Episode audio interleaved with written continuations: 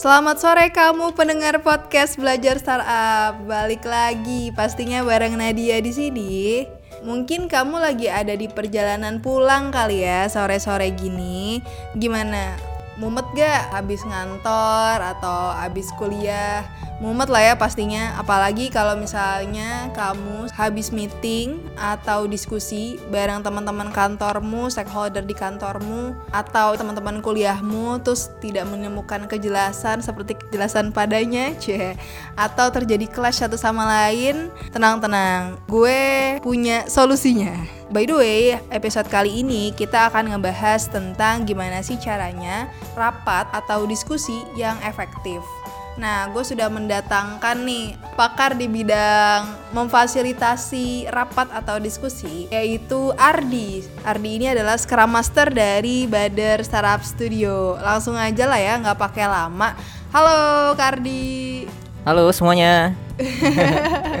Salam-salam dulu dong buat pendengar podcast Belajar Startup. Salam apa ya? Gimana rapatnya, meetingnya hari ini? Mudah-mudahan asik ya. Enggak ya, Toto sebenarnya mereka nggak rapat sih. Gimana nih Kak Ardi? Ceritain dulu dong Kak, Scrum Master tuh ngapain sih kerjaannya? Scrum Master itu uh, saya nemenin development team buat mereka ngembangin produk software produksi. Nah, buat nemenin mereka itu banyak perannya sih. Perannya itu nge-manage uh, proses mereka. Kan bikin software tuh kan nggak nggak tiba-tiba gitu aja kan ya. Pasti ada tahapan-tahapan yang harus dilalui. Nah kita bikin tahapan-tahapan itu teratur dan rapi. Dan saya juga memfasilitasi tim dalam rapat-rapat mereka.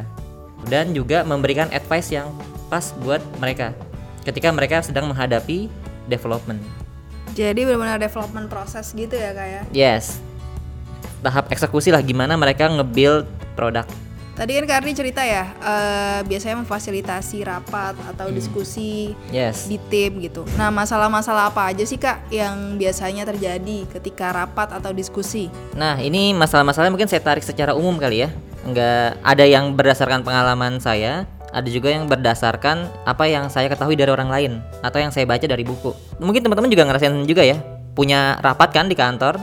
Itu kadang-kadang kita kalau ikut rapat kadang-kadang nggak jelas nih agenda rapatnya ini uh, mau ngapain? Saya uh, menghabiskan waktu di sini ini kita mau ngapain sebenarnya? Nah kadang-kadang nggak jelas agendanya itu kadang-kadang problem buat kita. Kita punya kerjaan lain tapi kita harus ikut rapat yang nggak jelas. Nah nanti akhirnya kadang-kadang uh, satu atau beberapa orang tuh bilang e, rapatnya kayaknya buang-buang waktu ya gitu. Dia kayaknya nggak nggak perlu banget hadir di situ tapi dia harus hadir ya dia ngerasa waktu gue terbuang nih uh, di ikut rapat itu. Atau juga mungkin teman-teman pernah datang ke rapat yang rapatnya nggak fokus banyak distraksi banyak obrolan dalam rapat. Jadi kayak apa sih meeting dalam meeting gitu. Rapatnya nggak fokus ngebahas apa. Jalannya juga nggak fokus. Sebagai scrum master tuh kadang-kadang eh, bukan kadang-kadang ya sering kali perannya itu adalah gimana rapat itu fokus Terus mungkin ada juga pernah ikut rapat, mungkin teman-teman nggak enak nyampein pendapat. Bisa jadi karena di situ ada bos atau karena ada temen apanya gitu. Ada seseorang di sana yang ah nggak enak nih buat nyampein pendapat. Uh, ya udah jadi jadi jadinya ditahan aja buat diri sendiri. Padahal bisa jadi pendapat kita itu uh, bermanfaat, valuable buat uh, rapat itu. Atau juga misalnya ada mungkin teman-teman pernah ikut rapat yang ada satu orang atau dua orang dominan banget. Jadi dia mendominasi percakapan rapatnya. Mungkin kalau teman-teman dominan juga, teman-teman bakal ikutan ngomong juga tuh. Tapi kita bisa lihat yang lain tuh bisa jadi ada ada orang yang diem aja, dia nggak kontribusi ke rapat itu. Itu sih kira-kira beberapa hal yang mungkin teman-teman pernah mengalaminya, mengalaminya sendiri atau pernah melihatnya gitu. Itu hal-hal atau masalah-masalah yang mungkin terjadi dalam rapat kita. Dan itu dan itu bikin rapat kita sering kali nggak efektif. Oke, kalau dirangkum berarti tadi adalah uh, masalah ada orang yang dominan dalam sebuah rapat gitu ya. Iya. Yeah. Ada orang yang um, terlalu pasif ya. Pasif. Malu atau sungkan, sungkan. menyatakan pendapatnya. Terus nggak jelas agendanya dan mungkin ada permasalahan-permasalahan lain ya. Kalau yeah. kamu sobat podcast belajar startup pernah ngerasain apa di rapat? Coba jawab sendiri ya di dalam hati. Kalau gitu nih kak, solusinya tuh apa sih gitu biar rapat kita nih efektif yang tadi tuh memecahkan permasalahan-permasalahan yang sudah disebutkan. Oke, eh, solusinya eh, sekarang saya mau bahas solusinya dari satu hal nih yang namanya facilitation. Bahasa Indonesia, bahasa Indonesia fasilitasi ya, mungkin agak kurang familiar dengan kita. Nah, jadi facilitation itu apa sih? Eh, kalau diartiin dalam bahasa Inggris itu dia make things easy, membuat sesuatunya itu mudah. eh, facilitation. Kalau kita tarik eh, akar katanya, itu dia berasal dari kata fasil, itu dari eh, bahasa Perancis yang artinya mudah, easy atau mudah. Nah, tapi secara eh, praktis, facilitation itu kita membantu tim itu memecahkan masalahnya, mencapai goalnya, kita memandu dia, menemani mereka, sehingga prosesnya itu berjalan mudah. Nah, itu dia facilitation. Dan kalau dalam hal misalnya dalam rapat nih, kan biasanya yang diskusi itu kan ada tim ya, ada timnya, ada ada ada orang-orang di dalamnya. Kita memandu mereka gimana mereka bisa mencapai membuat agreement, keputusan atau decision itu dengan mudah. Dan itu biasanya sering kali diambil di rapat. Bisa juga di luar rapat sih, tapi kalau di tim itu sering kali kan kita sering rapat nih. Ada rapat A, rapat B, rapat C gitu. Nah, gimana rapatnya efektif? Itu kita bisa make facilitation. Teknik-teknik dan apa ya? eh, metode dalam facilitation. Itu berarti eh misalnya Kak Ardi menjadi fasilitatornya gitu ya dalam Iya. sebuah diskusi. Oh gitu. Berarti dalam sebuah diskusi atau rapat itu harus ada fasilitatornya dan memakai metode facilitation gitu. Yes. Itu ngapain aja tuh Kak? Nah, orang yang memainkan peran facilitation ini disebut fasilitator. Kalau secara umum mungkin kita kenal dengan moderator nih. Misal kita pernah nonton debat, debat presiden. Nah, kan ada orang yang memandu jalannya diskusi ya, memandu jalannya debat sehingga berjalan mudah. Nah, itu kita mengenalnya dengan moderator. Nah, moderator ini juga kita bisa sebut namanya fasilitator.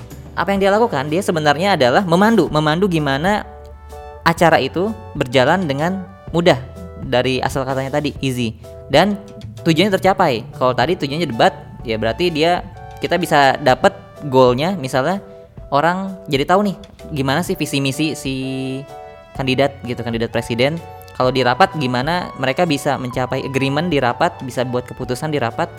Nah, fasilitator ini dia orang yang netral. Dia nggak berpihak sama orang-orang dalamnya. Dia memandu rapat, tapi dia nggak mengambil keputusan dalam rapat tersebut. Jadi kalau kita punya fasilitator tuh enak. Jadi kita bisa bisa merujuk ke orang itu. Misal misal meetingnya lagi panas nih misalnya. Kan kadang-kadang nggak enak nih. Kita bisa jadi kita berpihak. Kita ada di pihak satu dan kita melihat ada pihak lain.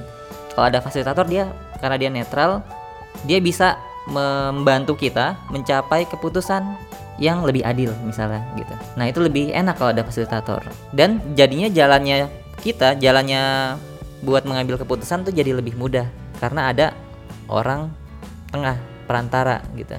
Oh gitu ya kayak berarti benar-benar fasilitator nih dia harus netral banget ya kayak. Yes. Ya iyalah ya kalau misalnya dia nggak netral nanti jadi sama-sama kelas juga ya. Biasanya kalau misalnya kerjaan fasilitator tuh ngapain sih kak? Nah, eh, kerjanya ngapain? Kalau yang gampang itu, itu dia pertama dia bikin ini, bikin agenda. Dia bikin agenda eh, diskusinya atau agenda acaranya. Kita ikut acara itu, itu agendanya mau ngapain aja. Misalnya aktivitasnya dari A sampai Z sampai dari awal rapat sampai akhir rapat itu ngapain. Terus kedua, siapa yang terlibat di acara tersebut atau di rapat tersebut? Fasilitator bisa jadi mengundang orang-orang yang akan datang ke acara tersebut. Terus dia juga perlu bertanya kepada orang-orang yang mengadakan acara tersebut kan fasilitator kan itu ya, dia namanya memfasilitasi. Dia bisa jadi bukan bukan ini, bukan pemilik acara tersebut.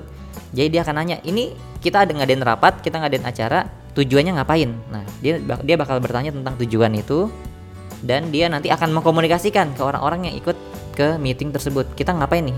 Goalnya ngapain? Kita hadir di eh, rapat tersebut.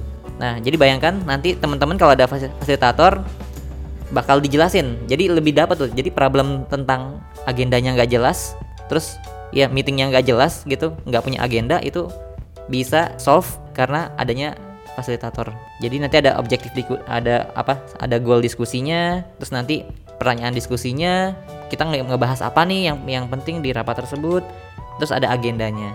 Dengan adanya itu, fasilitator biasanya menggunakan hal-hal itu tersebut, jadinya nanti berjalan lebih efektif eh, diskusinya. Oke, kalau gitu misalnya nih kak, kalau dalam sebuah tim, ya nggak mesti tim kerja deh, tapi misalnya tim nugas kuliah misalnya, ya apa pun kan ini sebenarnya bisa dipakai buat memfasilitasi jalan diskusi apa pun ya kak. Apa pun. Itu siapa sih kak yang bisa menjadi seorang fasilitator dalam menjalankan rapat atau diskusi tersebut? Siapa pun sebenarnya bisa eh, dia menjadi fasilitator. Yang penting pertama dia mau netral. Dia netral. Dia mau membantu. Jadi kalau misalnya nanti ada diskusi, dia emang berniat membantu gimana diskusi itu berjalan lancar dan dia akan membantu orang-orang yang terlibat diskusi itu bisa cepat dapat keputusan, bisa dapat goalnya mereka ngapain. Jadi bisa kan kalau meeting atau diskusi kan ada goalnya ya. Nah goalnya itu bisa dicapai dengan lebih mudah dengan adanya fasilitator. Jadi siapa pun bisa. Nanti tinggal gimana dia ketika dia udah netral, nanti dia belajar gimana menggunakan metode-metode facilitation. Jadi banyak nanti uh, belajarnya. Misalnya kayak kayak voting gitu. Atau gimana kita bisa timnya itu bisa musyawarah musyawarah mufakat, mensepakati hal-hal tertentu. Kadang-kadang kalau di tim itu kan nggak semuanya orang, nggak semua orang tuh setuju. Nggak semua orang tuh ketika dibilang A, mereka bakal oke okay, kita semua A gitu. Ada juga yang bilang enggak, gue maunya B, gue maunya C. Nah, gimana sih fasilitator itu ketika menghadapi perbedaan dalam tim, dia bisa mencari jalan tengah sehingga mereka bisa move on. Jadi mereka nggak stuck di situ. Kan Kardi bilang tadi seorang fasilitator itu boleh siapa pun, ya Hmm. kan? Maksudnya di sini selama dia bisa netral, meskipun dia punya peran-peran tertentu yang membuat dia punya kecenderungan keputusan gitu. Berarti eh, dia harus bisa untuk menetralisir itu ya gitu kan. Iya, dia harus bisa melepas kecenderungan dia saat dia menjadi fasilitator. Karena bisa jadi kan dia punya ini ya. Dia pasti punya pemikiran juga. Dia pasti punya pandangan tertentu juga. Ketika dia jadi fasilitator, gimana dia enggak mengambil, enggak enggak berpihak sama pandangan dia. Karena bisa jadi kalau dia ngambil itu, dia udah nggak netral, dia udah berpihak ke satu sisi. Itu tantangan buat fasilitator biasanya. Berarti ini ya kayak eh bisa jadi sebenarnya ada gitu perannya, cuman mungkin namanya bisa jadi bukan fasilitator. Bisa nggak kak kayak gitu? bisa banget karena ya kalau misalnya jabatan gitu judulnya benar-benar fasilitator itu biasanya jarang. Tapi kita kadang kadang kita menemukan peran fasilitator misalnya dalam manajer apa gitu. Misalnya manajer manajer apa dia datang di rapat dia terlibat diskusinya mungkin nggak banyak secara konten tapi dia lebih banyak gimana memandu jalannya rapat. Kalau teman-teman menemukan kayak gitu nah kita bisa bilang dia fasilitator. Oke teman-teman, jadi sekian dulu nih paling pengenalan tentang facilitation berikut dengan role-nya yaitu fasilitator.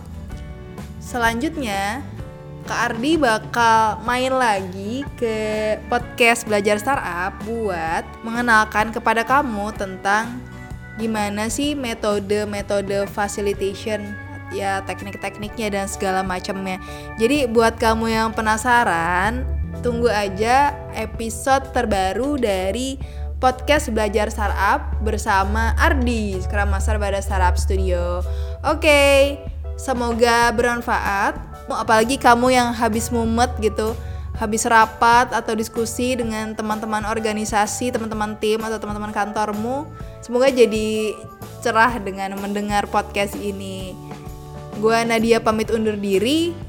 Bye bye.